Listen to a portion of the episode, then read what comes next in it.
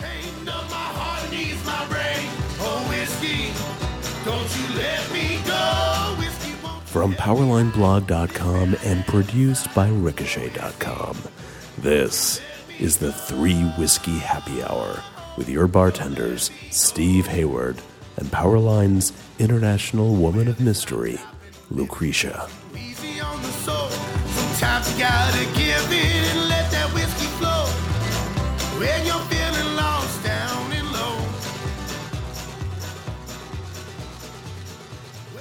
Well, hi, everybody, and welcome to a special holiday edition of the Three Whiskey Happy Hour. Lucretia joins me as usual. Cheers, Lucretia. What are you drinking tonight? Cheers, Steve, uh, and and a very happy holiday season to you, and Merry Christmas, and all of that. I am drinking Scotch. It is. Well, of course. I know it is a Macallan eighteen-year-old. Oh, you're drinking the really expensive stuff. It was a Um, gift. People have I'm- learned. What do you give? What do you give Lucretia? might be able to yeah. Um, I I won't tell people what the price is at my local store for that. Uh, I am having uh, a Bunnahabhain only because I think the name is so great, and I'd love to see it on the spelling bee because no one would ever get it. It's You're an probably Islay saying malt, it but- wrong. You know. Uh, probably. Uh, I just assumed I'm saying it wrong. Uh, I have a Laphroaig here as a backup for whiskey number two. Uh, so just to cover all bases. And to help us with the year end wrap up, we have a special guest today, and it's Adam Mill. Now, Adam Mill turns out to be a pseudonym. So this is now the all pseudonym podcast because Lucretia is Powerline's International Woman of Mystery, and Adam Mill. I'll say this is our Midwestern uh, correspondent of mystery. And so, Adam, And welcome. Steve is the pretentious intellectual. But that's not a pseudonym, that's the truth. okay. Well, we, I was trying to be nice. Yeah, I know. I was going to ask you at the beginning on a scale of one to 10 how grumpy you are. So you're, I'm you're not grumpy at all, actually. I'm really, really happy to see Adam here. Welcome, Adam. Oh, I'm so thrilled to be here. Thank you so much for inviting me.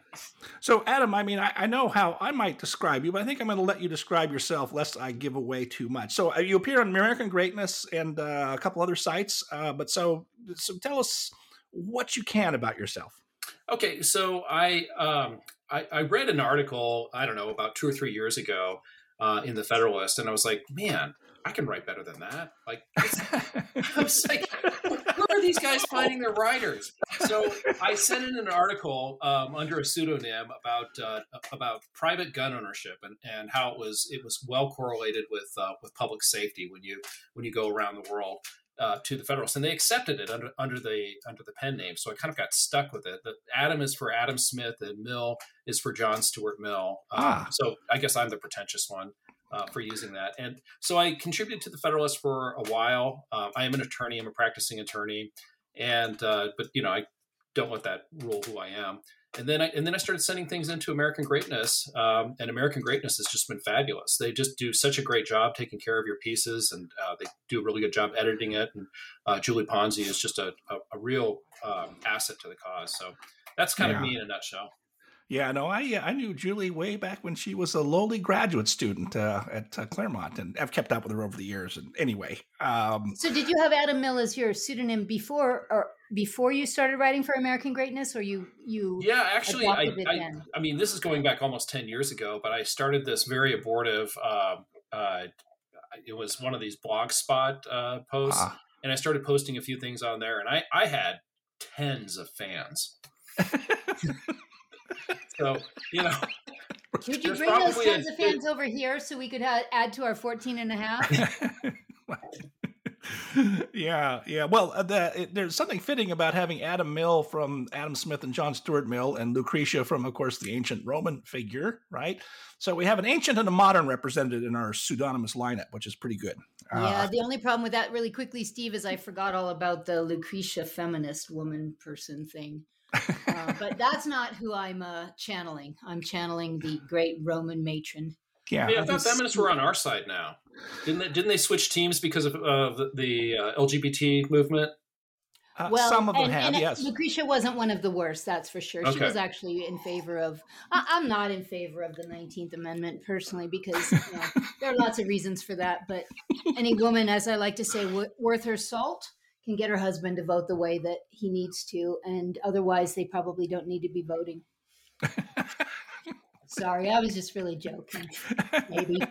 Are you sure you're not up at the upper end of your cranky range? All right. Uh, Well, Adam- for years, Steve.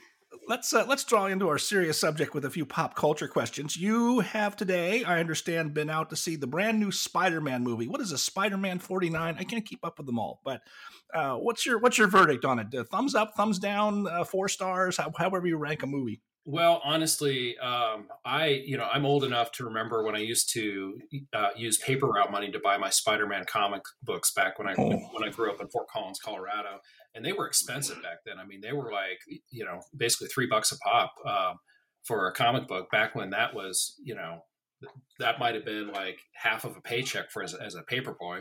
Yeah. Um, I guess I'm dating myself a little bit, but uh, you know, this is back in the 80s or so. So, I mean, when Spider-Man started coming out in these feature-length movies in, the late 90s, early 2000s, it was just I was a kid in the candy store. I was so excited about it because Spider-Man to me is like the true American hero. He is he's the underdog.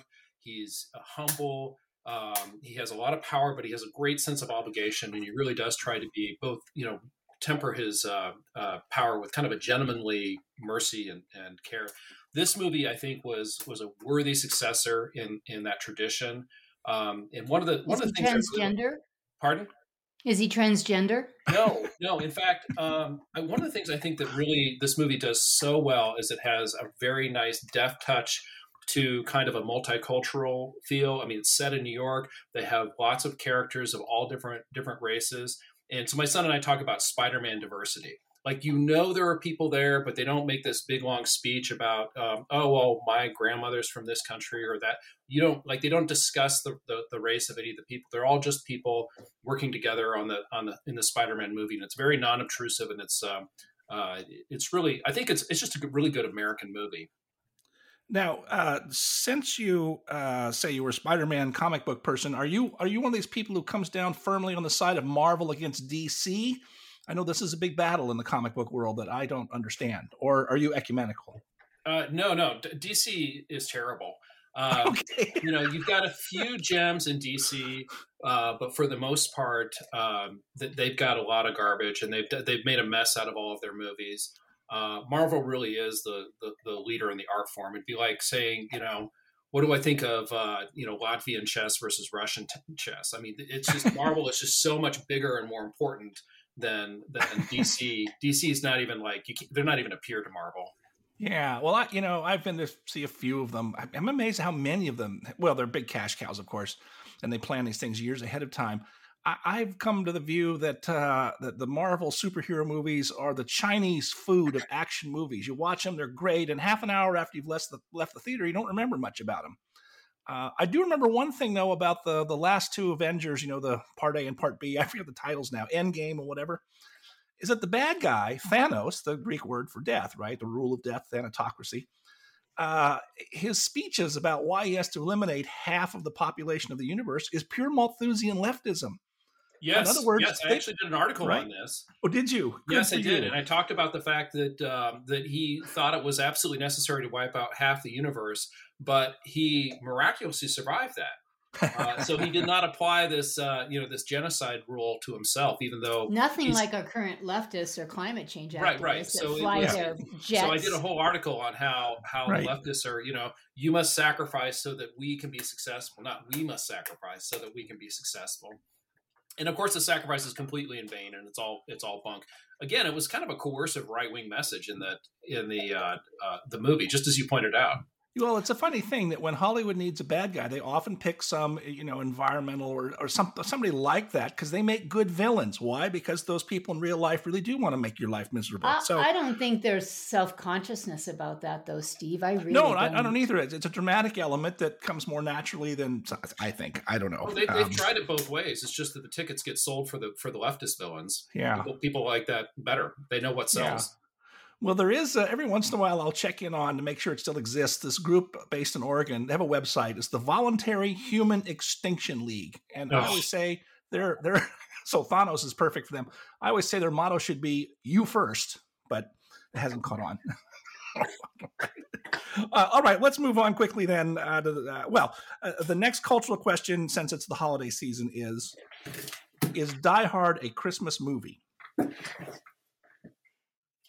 Boy, that's a good question. Um, Die Hard is definitely a movie that involves Christmas and is shown around Christmas uh, several times. I, I, it seems like we need somebody to take up the cause that Die Hard is a Christmas movie. So I will take up that cause if nobody else will. Oh, lots of people do actually. We watch yeah. it every Christmas at my house. Yeah. Yeah, After I mean, the Charlie Brown special, you know. Look, uh, you They know, go there is together. there is a you know Christmas does play this role of you know trying to push back the darkness and Yeah. you know defeating overwhelming odds of of evil in the world and um, yeah, I mean you know he's he's not Bruce Willis is not Jesus that's that's for sure. But uh, I think that there are some some elements of yeah, there's always hope. Where there's life, there's hope, and if you keep pushing ahead, uh, you just might prevail. That's a little bit equivocal, but we'll take it. Uh, although I'm, I'm going to do this just to bait Lucretia. Uh, one of the most fervent advocates that Die Hard is emphatically a Christmas movie is Steve Hayes. I know. Lay and you know what I told you the last time you mentioned that, that even a broken clock is right twice. okay. Well, on the other hand, let's remember Jonathan Last from the weekly, the late lamented Weekly Standard, who wrote a terrific article some years ago on why the Empire are really the good guys in the Star Wars movies, which I think is actually a, a fun thesis. What is it about men that get so geeky about these stupid movies? well, if you want to get geeky, it, there's a there's a great parody called Twisted, which is a send up of the Aladdin uh, story told from the point of view of Jafar, and it is absolutely fascinating because when you look at when you look at Aladdin from the point of view of Jafar, really Aladdin is the bad guy. He breaks his deal with Jafar. He steals for a living. You know, he moves in on a an, on an underage uh, princess and, and and romances her. It's really it's called Twisted. You can find it on YouTube. yeah, I've heard of it. I've never. Okay. All right. Uh, Is it a um, cartoon? Uh, no, it's uh, it's a musical. It's put on uh, by uh, a theater troupe in Minnesota, I think. Yeah. Okay. Yeah. All right. Another question, which is kind of cultural, kind of scientific, it has a cultural angle. And that is Do you have an opinion on whether Pluto is a planet or not? And the reason I raise this question is I, I keep watching reruns of this documentary on TV called The Big Bang Theory. And I learned that, Neil deGrasse Tyson poser was responsible for de- downgrading Pluto from a planet. How, how do you downgrade Pluto from a planet? You know, you know, how could it be a planet and then not a planet? I don't get this. Yeah, I mean, if Europe is a continent, then Pluto is a planet. It's that simple. Uh, I I mean, thought what is Pluto was what a is- dog. what is the definition of a continent? What is the definition of a planet? It's completely arbitrary, and Yeah. I think there's absolutely nothing wrong with with people just saying, "Well, we're calling Pluto a planet because that's part of our our cultural heritage." We've named it after one of the, the Roman gods, and uh, and you can't have a, full, a complete pantheon without uh, um, you know Pluto himself did not get demoted. So why are we demoting his planet? Yeah, yeah. All right. Uh, all right. Let's uh, let's get to some serious business, which is the main reason we have you here. Uh, There's a great article out uh, at American Greatness that we've linked in our show notes uh, about predictions for next year. I want to linger on this year on a couple of points. Um, one is I'm going to ask you in a minute what you think the big story or big two or three of this year are, if you want. Uh, but I want to start with the, the day that will never go away for the left, which was January 6th, because it was after that. I remember talking to you, and you relayed in quite an animated and and uh, um, I won't say shocking fashion, but but um, revealing fashion the deep alarm of certain government people you talk to, quite beyond. Uh, I, don't, I don't. I sort of restate that for our listeners, if you would, because I was quite struck with it, and I mentioned to Lucretia several times, but now I'd like to hear it directly from you. Yeah, I mean, I don't know real high up people, but uh, I do know a few people in DC, and it is absolutely my my perception that um, this this really this really shocked them, and it has caused them to overreact um, in a way that's that's not good for anybody, but not good for them as well. Um, Yeah. And by you know fortifying Washington D.C. and surrounding it with concertina wire and a bunch of people who you know with scary guns and Humvees and just making it look like an occupied uh, city that's that's just a bad look right after an election. And um, it- it- How and about think it's hurt- yesterday, Adam? Yesterday, bipartisan unanimous vote to have the National Guard be a backup whenever the Capitol Police call them in case of another such January 6th emergency. bipartisan unanimous. What the hell? Yeah. Republicans are scum. They're only people more scum than Republicans. Okay, round two. Name something that's not boring. A laundry? Ooh, a book club. Computer solitaire, huh? Ah, sorry, we were looking for Chumba Casino. That's right. ChumbaCasino.com has over 100 casino style games. Join today and play for free for your chance to redeem some serious prizes. ChumbaCasino.com. No purchase necessary. Void where prohibited by law. 18 plus terms and conditions apply. See website for details. Judy was boring. Hello. Then Judy discovered ChumbaCasino.com. It's my little escape. Now Judy's the life of the party. Oh, baby, Mama's bringing home the bacon. Whoa, take it easy, Judy. The Chumba life is for everybody. So go to ChumbaCasino.com and play over 100 casino style games. Join today and play for free for your chance to redeem some serious prizes. ChumbaCasino.com. No purchase necessary. Void where prohibited by law. 18 plus terms and conditions apply. See website for details. Hey guys, it is Ryan. I'm not sure if you know this about me, but I'm a bit of a fun fanatic when I can. I like to work, but I like fun too. It's a thing. And now the truth is out there. I can tell you about my favorite place to have fun. Chumba Casino. They have hundreds of social casino style games to choose from with new games released each week. You can play for free anytime, anywhere and each day brings a new chance to collect daily bonuses. So join me in the fun. Sign up now at ChumbaCasino.com. No purchase necessary. VGW. Void were prohibited by law. See terms and conditions. 18 plus. Republicans are Democrats, and that's barely a difference. Yeah, tell us what you really cross think. Once they cross that beltway, they're all on the same side. Yeah. I mean, this is the, the, the you know they're inside the palace and uh, they're all members of the court and uh, they all want to protect that privilege. And so whether they're red or blue, once once they're drinking that DC water, they're they're all the same team. And I pushed. I shouldn't say pushback. I, when Steve mentioned that, that you had mentioned that the first time, way back when, probably the week or two after January sixth, I said that makes perfect sense to me. That you have these uh, federal bureaucrats and members of Congress, who, whomever, the Washington D.C. swamp people, who who were really unsettled by the events of January 6th, not because there was ever any danger to anybody, uh, except for AOC, who nearly lost her life that day. But for the rest of them were relatively safe, crawled underneath their whatever. But the point is, is that I actually think that those people are so deluded and so impressed with their own sense of self importance that they have no idea how much they are despised by average Americans. And Ah. they live in this bubble.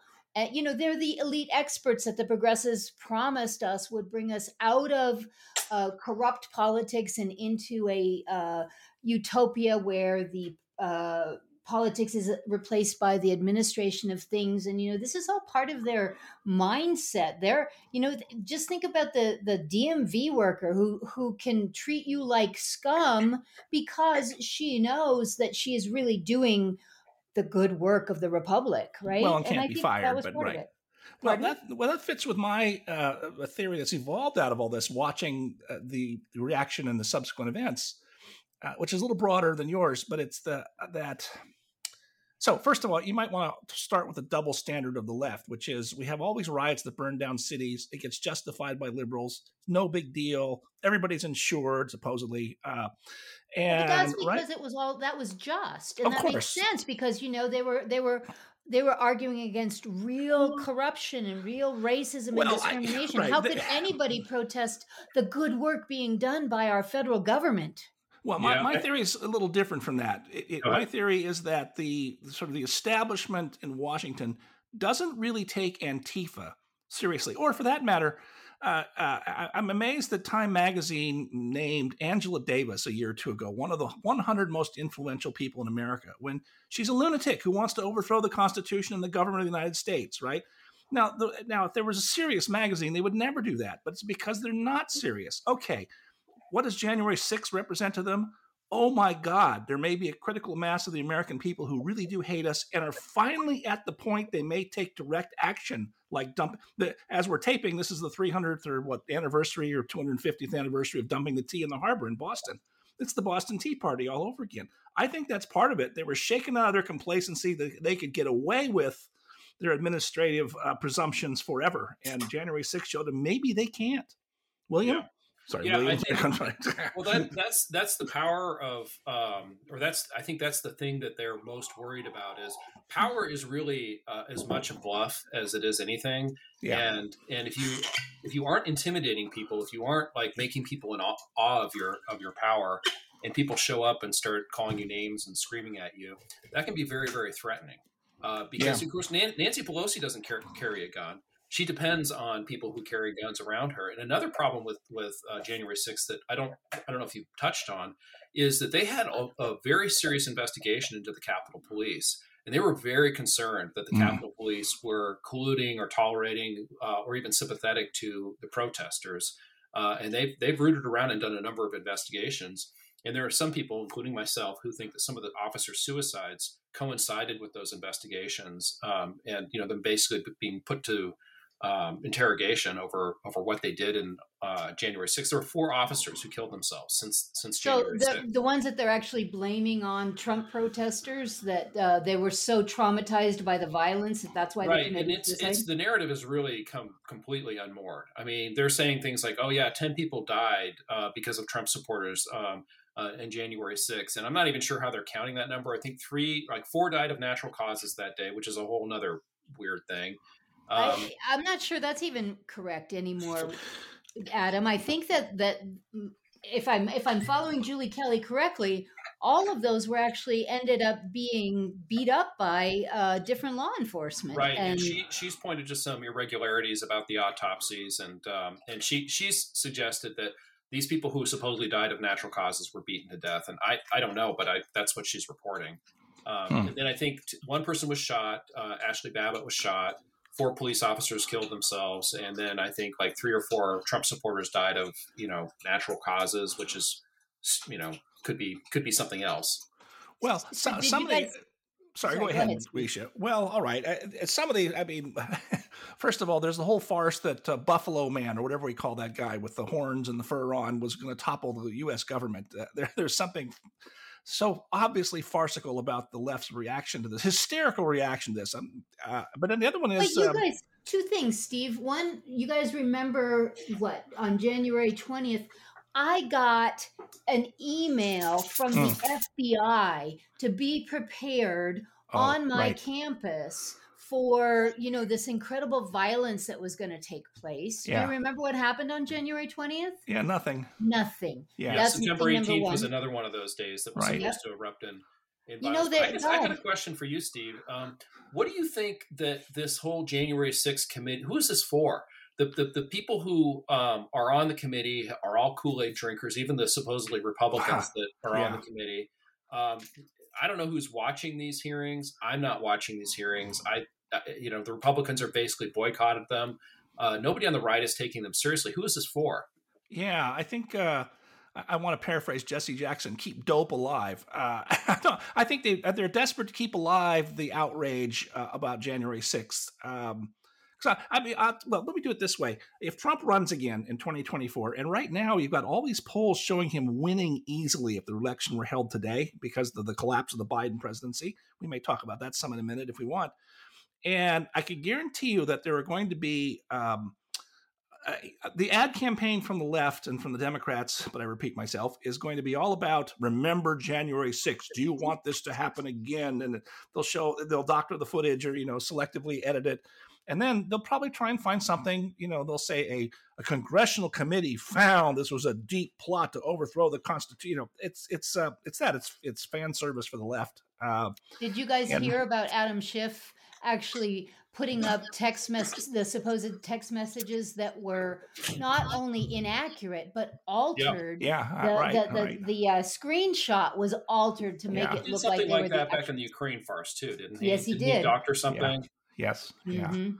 Yeah. No, he's a Yeah. shifty guy or shifty guy. So, okay. I can't make was that it? joke I land, mean, but ugh, these people. Yeah. I don't even get it. No, they're pretty awful people. Yeah.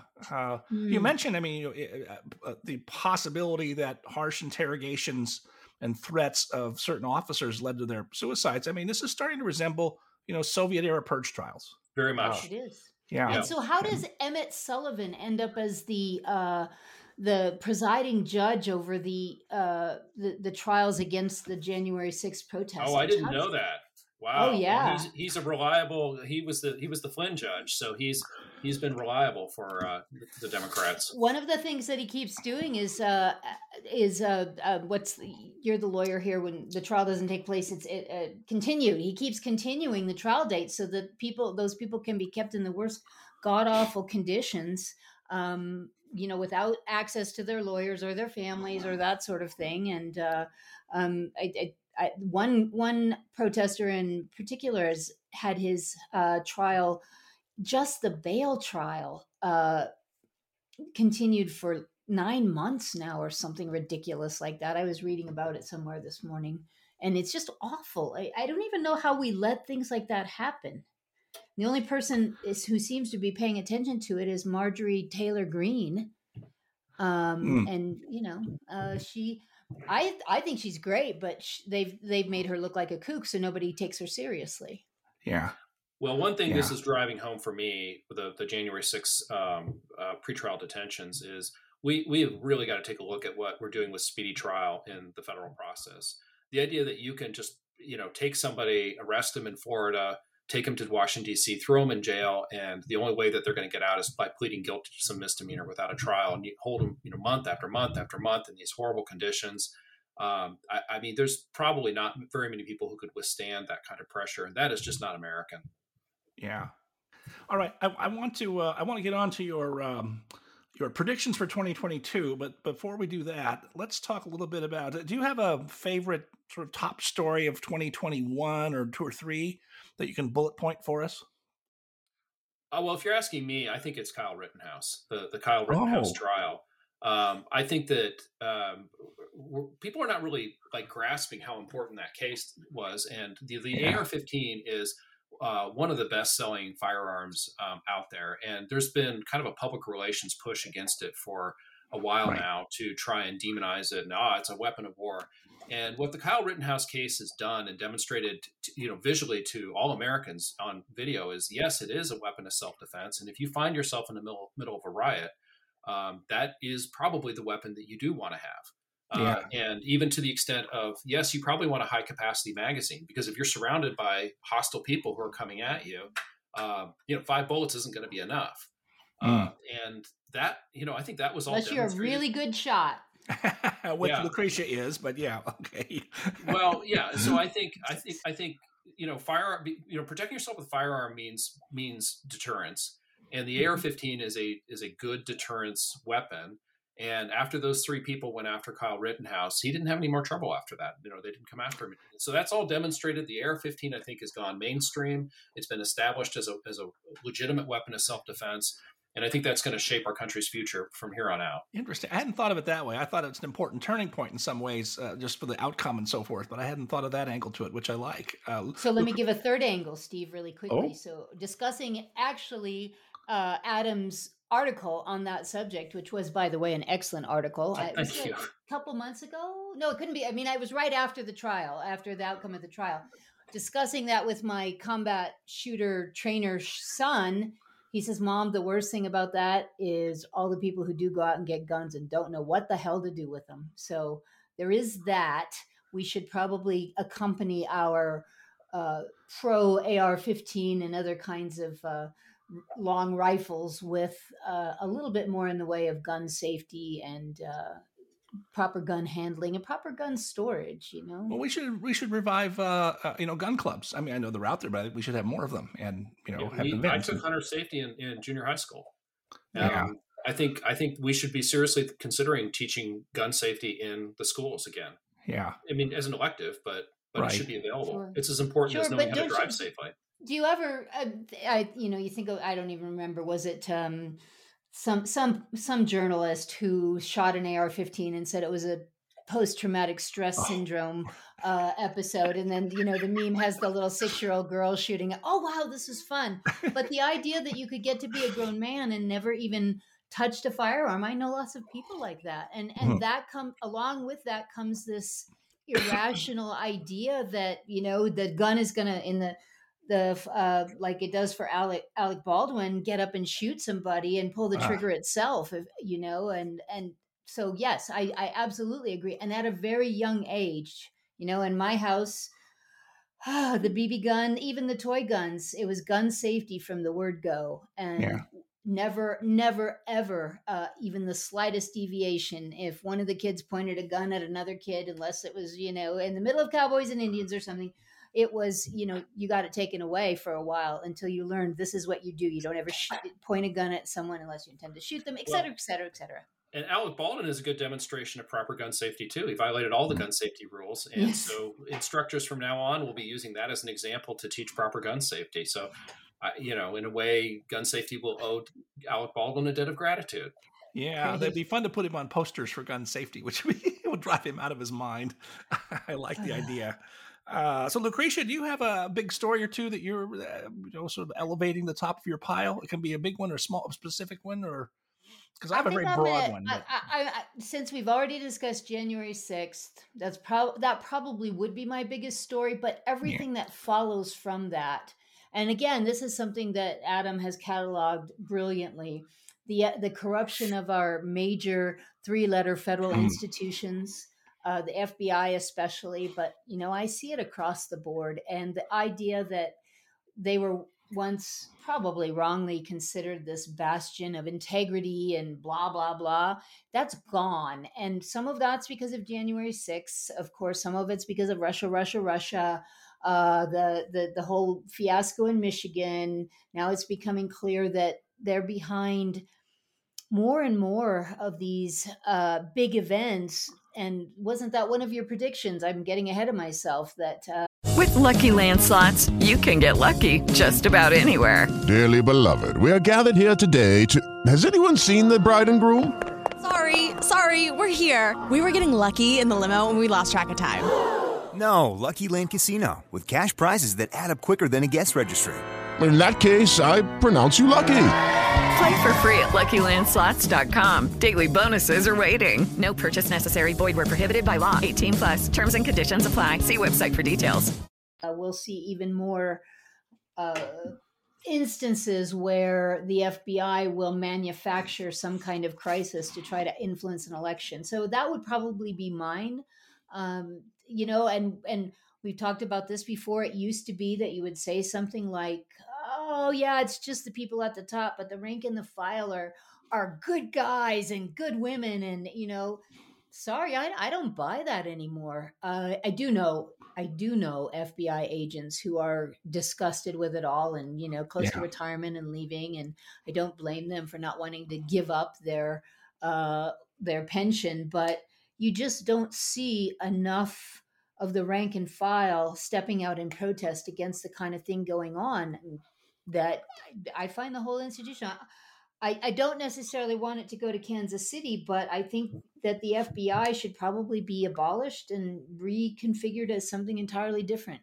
Well, there. uh, Well, first of all, I think it goes the way of most bureaucracies. They they end up becoming politicized and self interested. Um, I can say a lot more about this because I think the what you're seeing now goes back decades. You know, in the late '60s, early '70s, the FBI tried to infiltrate the New Left and the violent student organizations and some of the civil rights organizations, and sometimes they would try to goad them into you know violence and riots to you know identify the real troublemakers and head them off and all right, we might well, that may or may not be dodgy, but I think that metastasize over time. And now, guess who they're going after, right? Um, Right? Who they're going after and who they're not going after. Exactly. You yeah. know, right. who they're I doubt not they're. going after. I doubt they're infiltrating Antifa because again, they don't take them seriously. Yeah, they're a nuisance and they break things, but they don't really take them seriously. And so why? Okay. Uh, I actually, you know, I mean, I have known some. They're all retired, or you know, a couple of cases have passed away. But you know, one of my dad's best friends was one of the senior FBI investigators who was on the team that chased down and arrested Angela Davis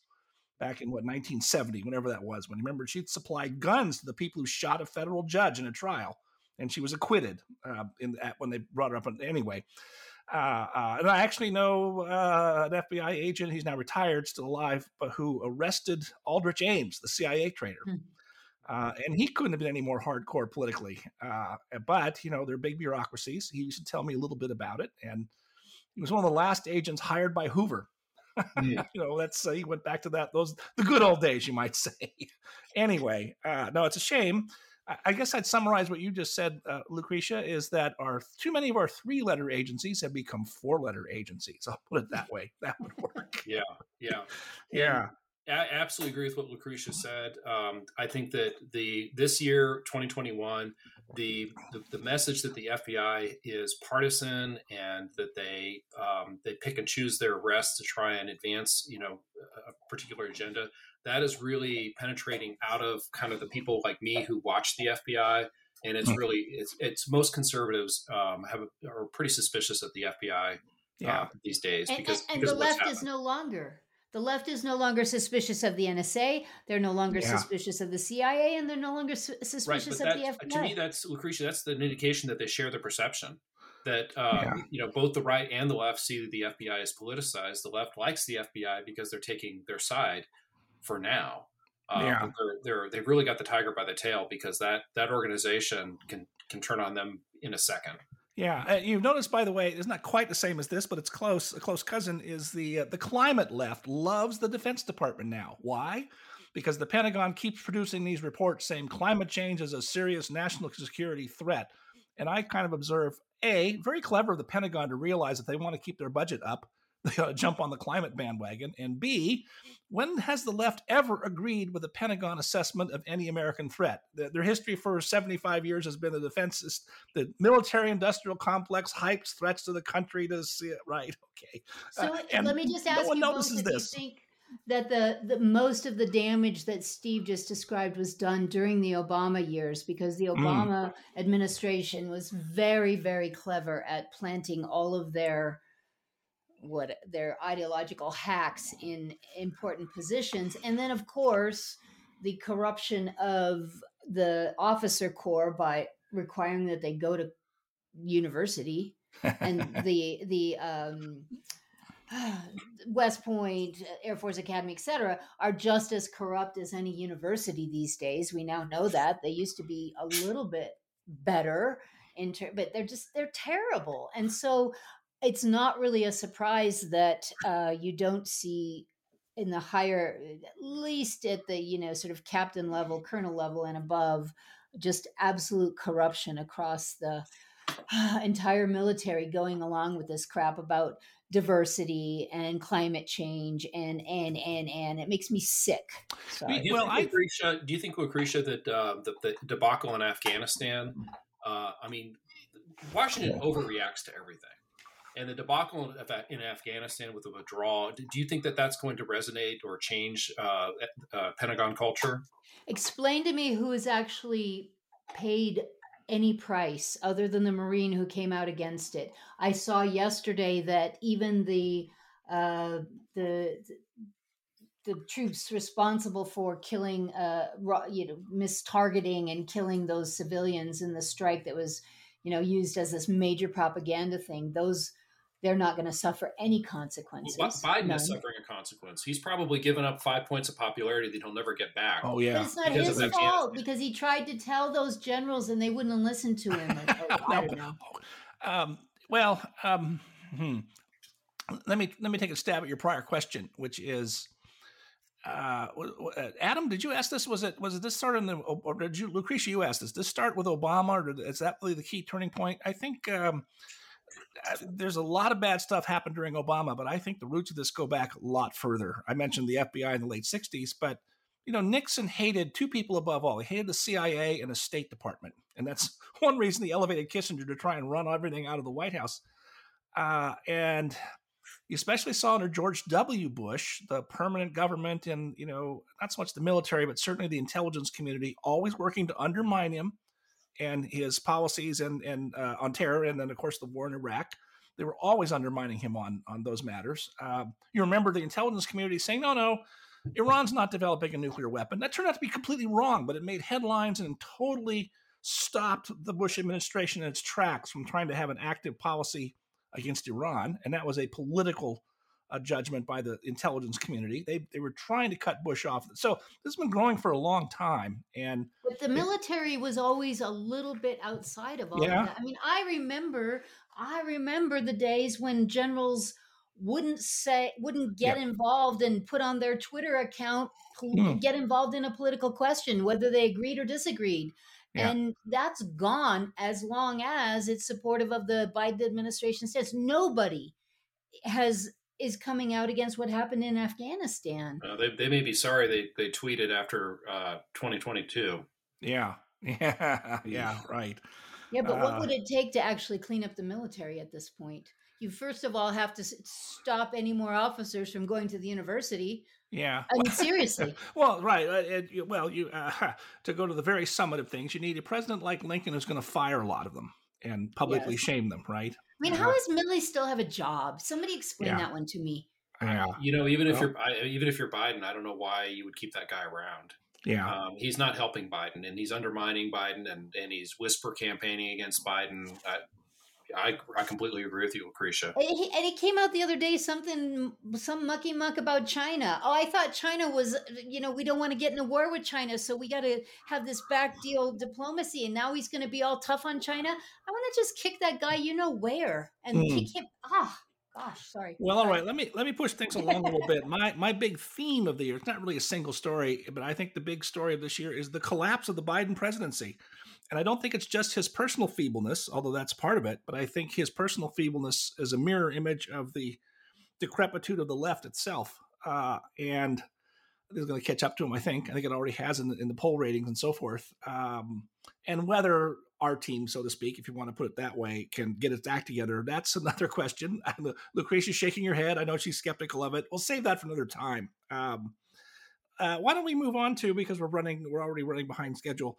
Uh, Adam, I want to go through some of your predictions for 2022, and I'll give you one of mine, perhaps. Um, so go ahead, pick pick any one that you want and run with it.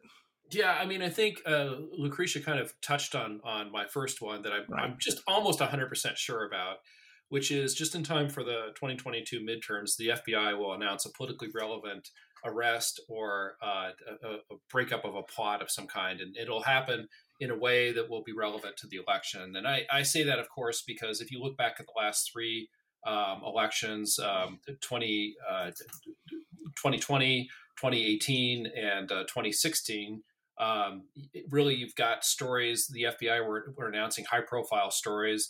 In 2018, Mueller announced new indictments of um, the Russian officers, Oh, uh, yeah. which were fresh news stories about the Trump Russia collusion hoax. And then there was this weird guy, Cesar Sayoc, who got arrested, and he just happened to have a van that was pla- plastered with Trump um, signs on it. Huh. He supposedly mailed these bombs uh, to to anti-Trump um, people, uh, members of Congress and whatnot, and they didn't work. Uh, and there's and he immediately pleaded guilty right after the election, but that was on the headlines that Trump supporters are violent. So that kind of fulfilled that. Uh, right before 2020, we had the Michigan uh, Gretchen Whitmer plot. And it turned out that a bunch of those people were actually undercover FBI agents. And of course, 2016 was the Russia collusion hoax. So yes, I think it's going to happen again in 2022. There'll be some big arrest or um, plot and broken up that'll be relevant.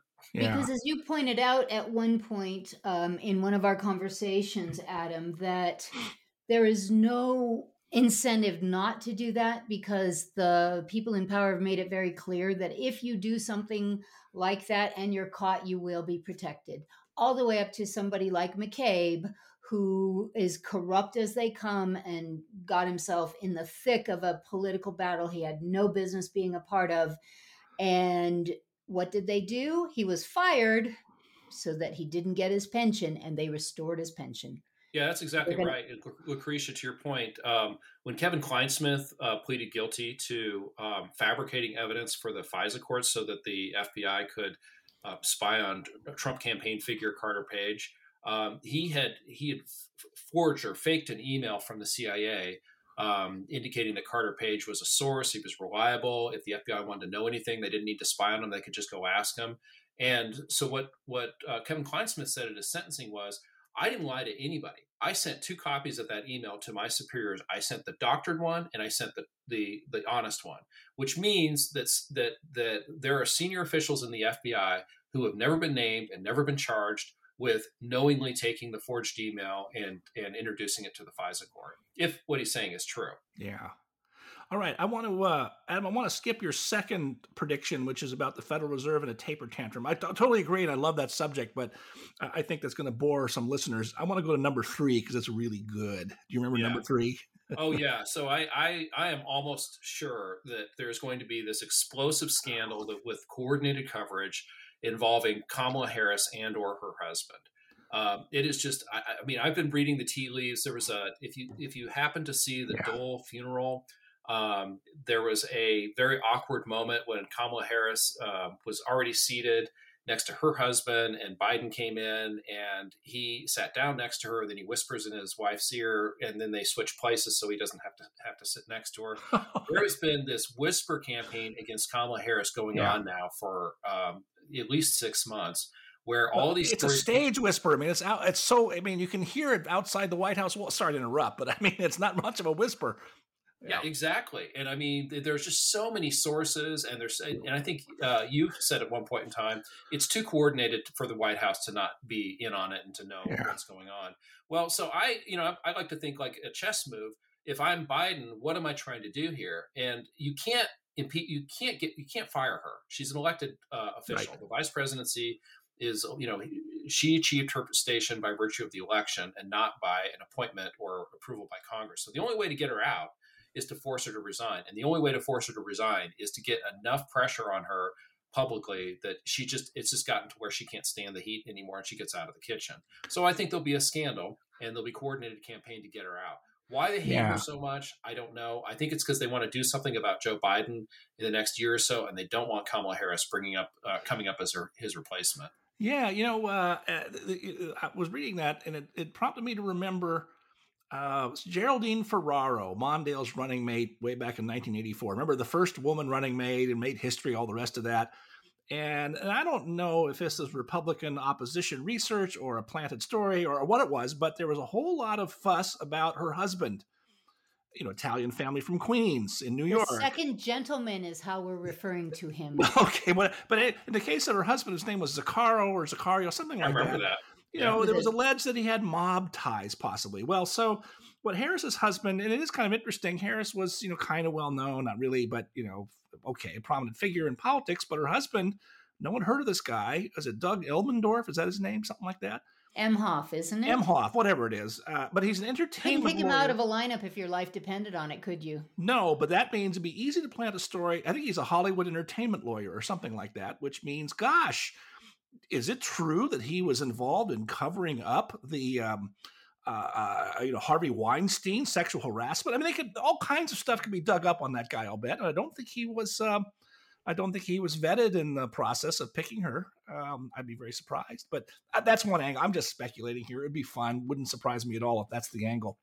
Yeah, yeah. you know, it's it's interesting that uh, so many of um, the the left's female uh, power figures these days have white husbands or white boyfriends. Have you yeah. noticed I was that? just thinking the same thing. Yeah, and, and or he, white and he girlfriends is, he is or white wives. Yeah, well, right. Lori Lightfoot. Right. Uh, I can't hear her name without laughing. Lori Lightweight. Yeah, yeah that's yeah. the nice version. Yeah.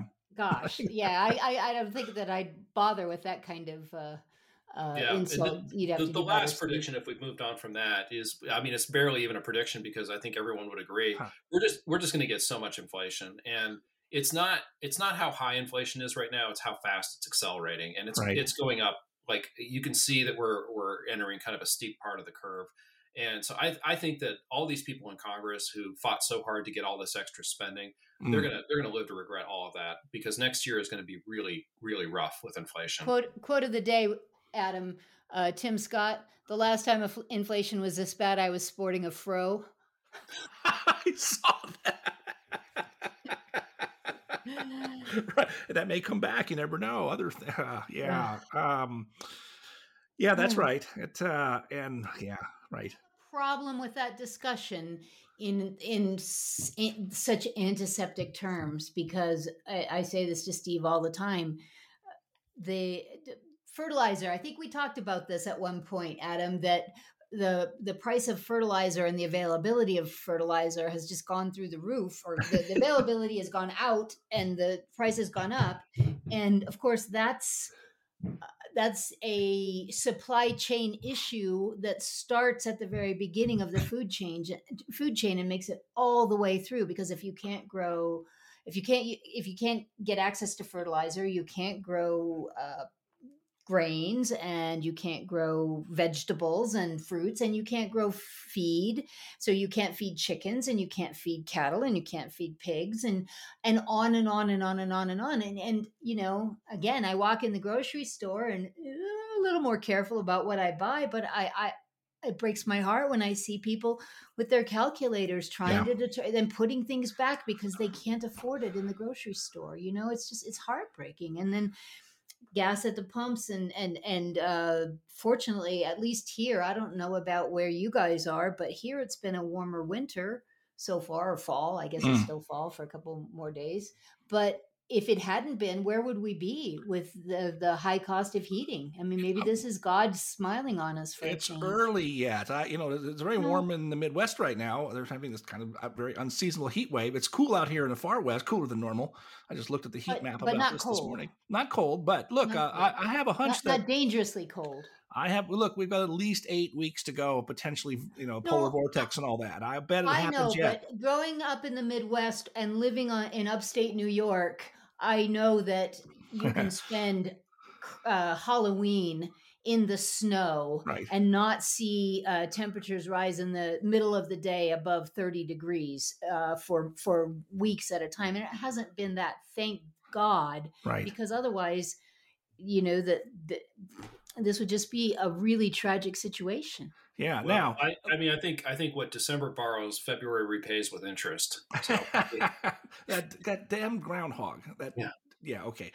Uh, last prediction uh, that uh, um, COVID is not going away. This seems obvious, right? I think you may have written this before. Omicron was uh, uh, formally certified as the next greatest threat to humanity, but it was the last sentence in your paragraph about this that grabbed me. I hadn't heard about this, and you have a link in the story. The Wuhan Institute of Virology is now experimenting with the HIV virus. yes, Oh my goodness. and I pulled that off of the link goes to the Wuhan Institute of Virology. Like that, that's that's on their own website. Scientists clarify HIV entry into resting CD4 T cells, and so they're taking apart the um, the, the HIV virus and and and experimenting it and, and studying it. So Oh, I don't know if they're doing gain of function research, but um, you know, HIV is pretty re- nasty. If you make it more nasty, pardon? Do you remember um reports? No, I had no idea whether they're accurate or not. Of the, the idea that the virus, that the Wuhan virus was in fact a manufactured virus, and that it had in it elements of a, of the HIV virus. Do you remember hearing that way back when? Yes, uh, there was a. I did hear a virologist on Tucker Carlson who was apparently from Hong Kong, and she. I don't know if A she was female, directly yeah. in in the Wuhan um, Virology Institute, but she said it was a Frankenstein's monster, and it had pieces of this and pieces of that. And I think she did say one of the pieces was HIV. Hmm. I mean, I don't know how credible she was or not, but uh, but I but yeah, I mean, we're getting to the we're getting closer to the point where scientists are beginning to say, yeah, it looks like the the coronavirus was engineered. Hmm. And Steve, so, so we don't um, disappoint any of our uh, listeners. Let me just say that, of course, when you divorce science from any kind of um, uh, Yeah. n- connection to nature or justice or the good, why why not manufacture a virus and decide how it best might be used? Uh, and you know, I I'm sure you guys have heard this. I'm not saying that this is true. I'm just saying that it's one of those, uh, shall we call them urban myths out there. Makes perfect sense for the Chinese and even the Europeans, for that matter, to uh, embrace a virus that targets primarily the old because all of these places have huge liabilities with the, whatever pension system they have for their old people that are living longer and longer than anybody ever expected even in the United States 30 years ago, right? I don't so- subscribe to that. I, I think I well, think I don't either. I'm just saying. yeah heard of that? I, I think i think this this truly was an accident um it, it wasn't done intentionally but but yeah i mean this is Mm. this is just really really sad and i mean the the, the, the chinese revere their elderly right Uh, yeah. yeah, uh, the Chinese yeah. people. Well, it, mm, Communists don't revere anyone. Yeah, uh, you know, uh, Matt Ridley has a good book out about this. Uh, I haven't had a chance to read yet, but uh, that's the book we all ought to go read because I think he's the bee's knees on all these things. Um, After you read The Laptop from Hell. Oh yeah, right. right. well, I'm close to all the New York Post people who, and I haven't met Miranda, but I, I want to sometime soon. Uh, all right. So, Lucretia, do you have a prediction for the next year? More the same? You're going to be grumpy between seven and ten on the grumpy meter uh, every week, or? I, I think I think you. Here's my prediction. I, I'm going to say this just to, to see if I can shock you, Steve. I'm going to be a little optimistic. I'm going to be a little optimistic in the sense that all of the attempts thus far through propaganda, through censorship of media, et cetera, et cetera, to convince the American people of the far left's agenda and its you know its basic goodness and that the people in charge are really only looking out for our best interests, whether it's COVID or anything else. I think that the uh, the opposition to that is going to reach a critical mass in the United States. I think it will uh, eventually start trickling to other places, but they don't have the same good American souls that we have growing up believing in our own autonomy, et cetera, et cetera. But I do think that there's going to be a backlash. I think that the election of uh, 2022 is going to be a sea change election whether or not Republicans see their the way forward for that, you know what I think about that. But I do think that, and I put my confidence in the American people. Well, I, uh, it will set aside whether Republicans can ever get their act together to do something effective once they win a big election. But I remember, I think it was P.J. O'Rourke who described the 2010 midterm when Democrats, what, lost 65, 66 seats in the House, the largest in 70 years. He said that election was a restraining order. Well, if you have a similar election as next year, which I think is quite possible, it'll be beyond that. It'll be a cease and desist order. Uh, Mhm. As my, uh, you notice, I mean, I want to say, I want to react this way, saying, "Wait a minute, Lucretia, are you saying that the left is not going to succeed in getting Latinx planted as their common speech for you know, people of Hispanic descent? Uh, you know, It's fun to watch that crash and burn, right? Uh, right. But but we we talked in the green room. I think um, maybe a little too much scotch at this point. We talked about the fact that Nancy Pelosi today had to come out and actually claim that crime was a problem. She has no Hmm. idea where this I where all of this crime, this rising crime in the cities and so on, where did it come from? She has simply no idea about how it how it came about. What a moron! Or you know, And the fact isn't, that she can get isn't up it there. and- interesting? Isn't it interesting, Lucretia, that Nancy Pelosi didn't notice the crime when it was merely happening to people, but when the her corporate donors started becoming victims of flash Yes. mobs, then Yeah. all of a sudden it started registering with her. Yeah, that's the old Ronald Reagan phrase. Well, there are two. Uh, One that's back, uh, that's quite germane. Reagan in the 60s liked to say, a liberal's idea of being tough on crime is giving longer suspended sentences. And that's what we're back to now, right? But the other one was, uh, as he applied generally, is um, when they feel the heat, they will see the light. And that's what's Mm. happening now with uh, a lot of liberal politicians, right, Lucretia? Yep. So my mini prediction is that uh, the the Salvation Army uh, Oh. powers that be will see the light and actually come out and apologize for the nonsense crap that they said about we Yeah. should all recognize our racism because Yeah. I've never done this. When I was so poor, I, I I had to put a quarter in. I have never walked by a Salvation Army bucket and not Right. put money in, Right. in and out of the store. And I stopped shopping at Target long before they had bisexual aisles or whatever they were. I stopped shopping there Yeah. because they wouldn't let the Salvation Army uh, put their kettles out anymore. I, I stopped going to Chick fil A because they stopped funding, uh, providing funds to Salvation Army. And I, Yeah. I, I bought, I, I found the children that they were going to give presents to, and I bought presents for those children with, you know, but very specifically so that I knew exactly where that money was going because I feel really terrible about the fact that they do help so many people. and Yeah. Nobody wants to give to them anymore. Well, no, they're, they're, yeah, no, their numbers are way, way down, and I think they know it. are they right? not giving, they can't even get people to man the kettles. Yeah. Well, I uh, my- my my measure of accountability. I might even send him a note about this. Is you know the Salvation Army was my dad's favorite charity, and I, I'm just like you. I've always every time I walk by a bucket, I put money in it, and I'm not doing it this year, and that's happening to a lot of people. But I want to send them a note saying, okay, you backed off this, said you're going to withdraw this pamphlet about admit your white privilege. Who did this in the first place, and have you fired them yet? Who are they? We want to know and how this happened. I mean, accountability, right? I think they should be screamed Right. at about this. Uh, that's one thought. Um, I'll give you my prediction for next year. It, it's kind of a a- you know prediction interpretation. The left is in a panic that the Supreme Court is going to uphold uh, the Mississippi law, in the Dobbs case, and maybe throw out Roe completely. Uh, I, I don't like to read the tea leaves of these things because it's unpredictable, but I do think they'll uphold the law. I actually think that the left, the activist hardcore left, would prefer that the court overturn Roe directly. Why? They think that will mo- uh, motivate and mobilize a lot of women voters and a lot of other voters who are otherwise undecided. They think that will turn the election around for them next November.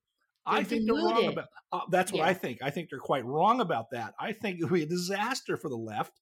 It means they're going to be talking about one more cultural issue, one more identity politics thing, when what voters want to hear about is, as William pointed out, inflation, uh, the COVID virus, you know, real the things that actually people care about. Uh, and you know, I, I so anyway, I, this is a, one of the greatest rope a dope moments in American politics um, because the media, of course, will amplify this and absolutely freak out. And by the way, to bolster your low opinion of re- the Republican establishment, Lucretia, there's lots of them already saying, "Oh, we're really nervous that they might overturn Roe to make it hard for Republicans." So they're a bunch of idiots, unless they're in on the joke or in on the con, which seems doubtful. But that's yeah, my seems prediction. doubtful. They don't have a sense of humor. Yeah, Well, it's not humor; it's you know cleverness. But I think you're exactly right, Steve, and I think that um, uh, that, that that we are not in the 1973 Roe world Yeah. anymore. I did a piece on this where I said that the demographics have, have more or less moved on from abortion being this, you know, like defining uh, issue for for women's freedom. There's more single Yeah. parentage. Women are delaying their first pregnancy, whether they end it in abortion or not. It's the average age has moved up to like 25. So I, I agree with you. I agree that if the Supreme Court does it, the left will freak out, but they won't. They won't move big swaths of Yeah. votes uh, in 2022 the way they could have back in 1982. Yeah, I think that's right. Yeah. All right, let's get out with. Uh, I- I'll, I'm going to mention one thing to cheer everybody up. I think a little bit. Um, I think Lucretia will put off till next week or whatever our next episode is about the, the listeners who asked us about the difference between philosophy and political philosophy. We, we should spend some real time on that. I don't want to do it now. But there's one thing I stumbled across this week. Apparently, I don't. Do you know about this, Adam? Uh, th- there is a new feature on Twitter called Spaces, and what it is is live group chats. And uh, so, and, and you know, it, it, it seems to be just on mobile devices. I can't find it on Twitter on my laptop, but on my mobile device, I get this note saying uh, a new Spaces conversation. One of them was, you know, some time with friends, F R E N S. That was the title of it. Uh, and it was a bunch of younger folks that I sort of I'm familiar with. I don't know any of them personally, but and they all have sort of pseudonyms on Twitter. One is Athenian Stranger, who I think is a graduate of the University of Dallas. I should know who this person is, but I still don't for some reason. Uh, oh, Lucretia. Seth Root is one of the guys who listens on these, and he's a young guy who's had Lucretia on his little podcast. Uh, and so, so one day, I think I don't know, early in the week, I logged in one day, and they were having a very serious conversation and reading and you know close reading of Peter Thiel's famous essay, "The Straussian Moment," from you know 15 years ago. That's kind of an underground thing. It was very interesting. It, it ended at the end with a discussion of Plato's laws that was quite erudite and fascinating. And then the next day, I got on the one that was, you know, uh, the time with friends, and it was some of the same people. And I'm not sure if they're the followers of this, the the so-called Bronze Age pervert that Michael Anton wrote about in the Claremont Review.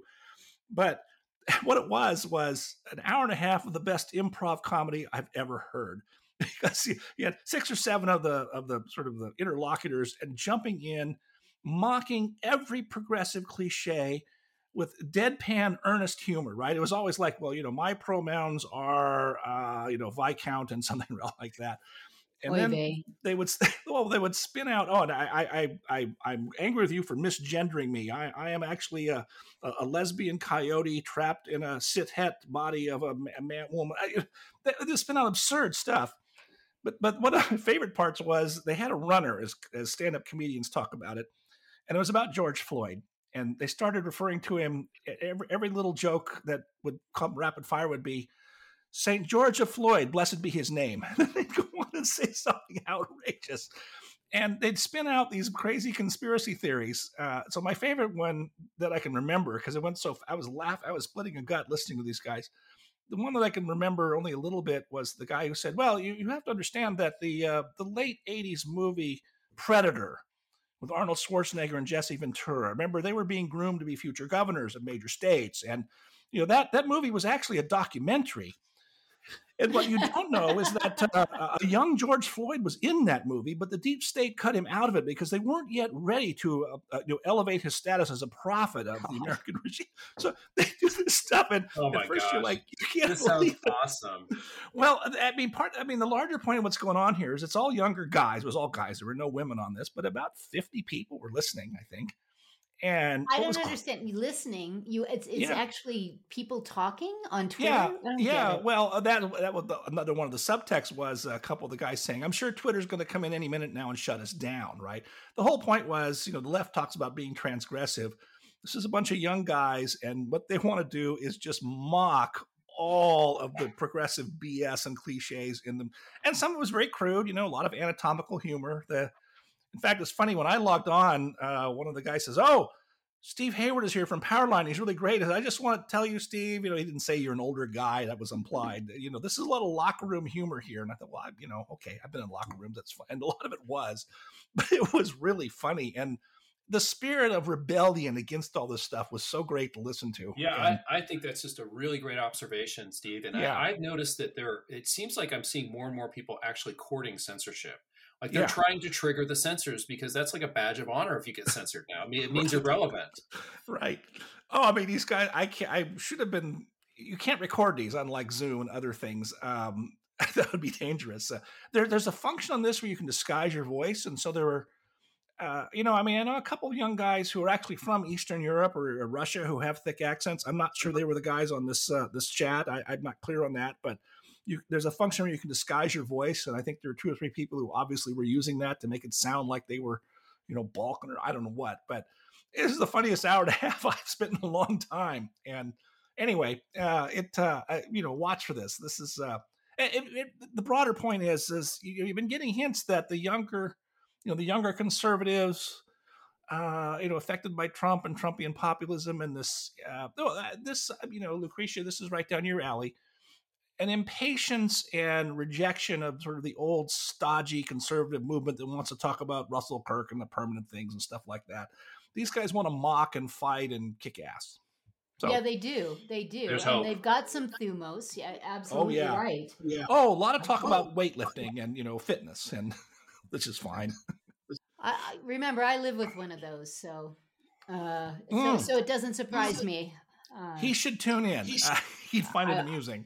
I'll pass that along. Yeah. Let me just say, and um, if this really is our last podcast before Christmas, and it may not be, you never know. We might get bored with sitting at home and listening to Christmas carols and drinking eggnog. Um, all Oh, right, I with love brandy in it. Oh. Uh, you never know. But I, I will say that the one thing about Christmas, I love Christmas. Uh, I even love Hanukkah because I have lots of Jewish friends. But the thing I love about both of those holidays is the idea of hope that you can't ever give up hope. And I have lots of hope because I read everything that Adam Mill writes on uh, American Greatness because I get notifications about that. If you write other places, I don't always get it, Adam. So you probably should make sure you send it to me. But there No, I'm I'm monogamous to American greatness now. Are you? well, I can understand you. I mean, Julie deserves monogamy. Absolutely, there's no doubt about that, Julie Ponzi. But I, I, I really want to say that there's so much. This is what what at least I learned from uh, my great mentor Harry Jaffa. There's so much to be hopeful about with America that. I think we see, even in the predictions that we've had here today, that there's, you know, there, there's a, a strong belief that we're on the side of right. Uh, the left will continue to do everything that they can to try to undermine that and and destroy us and and, and keep their power. But I think that that power is dwindling away because of the good sense of the American people, and that gives me hope. Aha. Well, with that, Lucretia, you want to send us out? Well, first, I want to just ask Adam if he has Ah. any final thoughts along those lines. I I am always a glass half full kind of person. I always think that things are going to get better, um, and I completely agree with you. And I and I any any conservative who walks around talking about how things are just coming to an end and the world is going to come to an end. First of all, you never lose a bet with anyone who's betting on the end of the world. I mean, there Hmm. there have been so many predictions about how the world would Yeah. end over so many you know many centuries, and the person who was you know betting that the world would continue on is always the winner of that bet, and I still think that's true.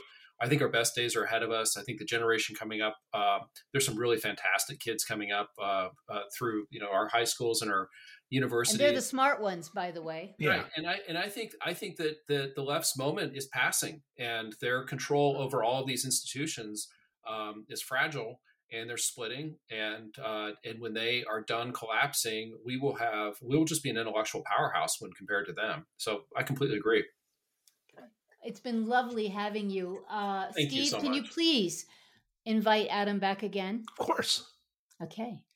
Uh, this was a lot of fun. I do actually. One of the things I'd like to talk with Adam about is this whole notion. Sorry, I'm going to send us off just a moment. I just want to put this out there. Is about election integrity. We didn't Hmm. even discuss that, but you've got what you've got going on right now in America is are these two diametrically opposed. I don't even. I'll I'll be a little bit fair and biased for a moment. Propaganda campaigns. I don't really think the one on the right is a propaganda campaign. Definitely the one on the left is. I mean, supposedly Manchin's uh, more important than the Build Back Better bill is the election integrity bill. But of course, for the right, the left, the integrity election integrity means uh, non-citizens voting, et cetera, et cetera. But I do think that elections in general is a really important topic we should come back to Okay. in uh, 2022 when we reconvene at some point. And so let me just say, uh, happy holidays, Merry Christmas. Always drink your whiskey neat. And let's go, Brandon. As you can hear the chants from the, the crowd. Let's go, Brandon.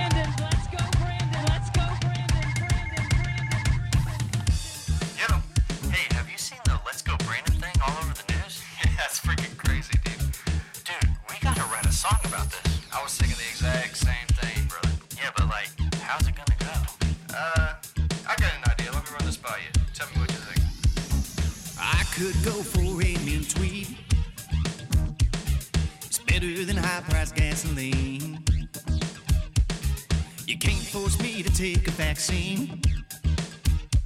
I'm saying this, but you know what I mean.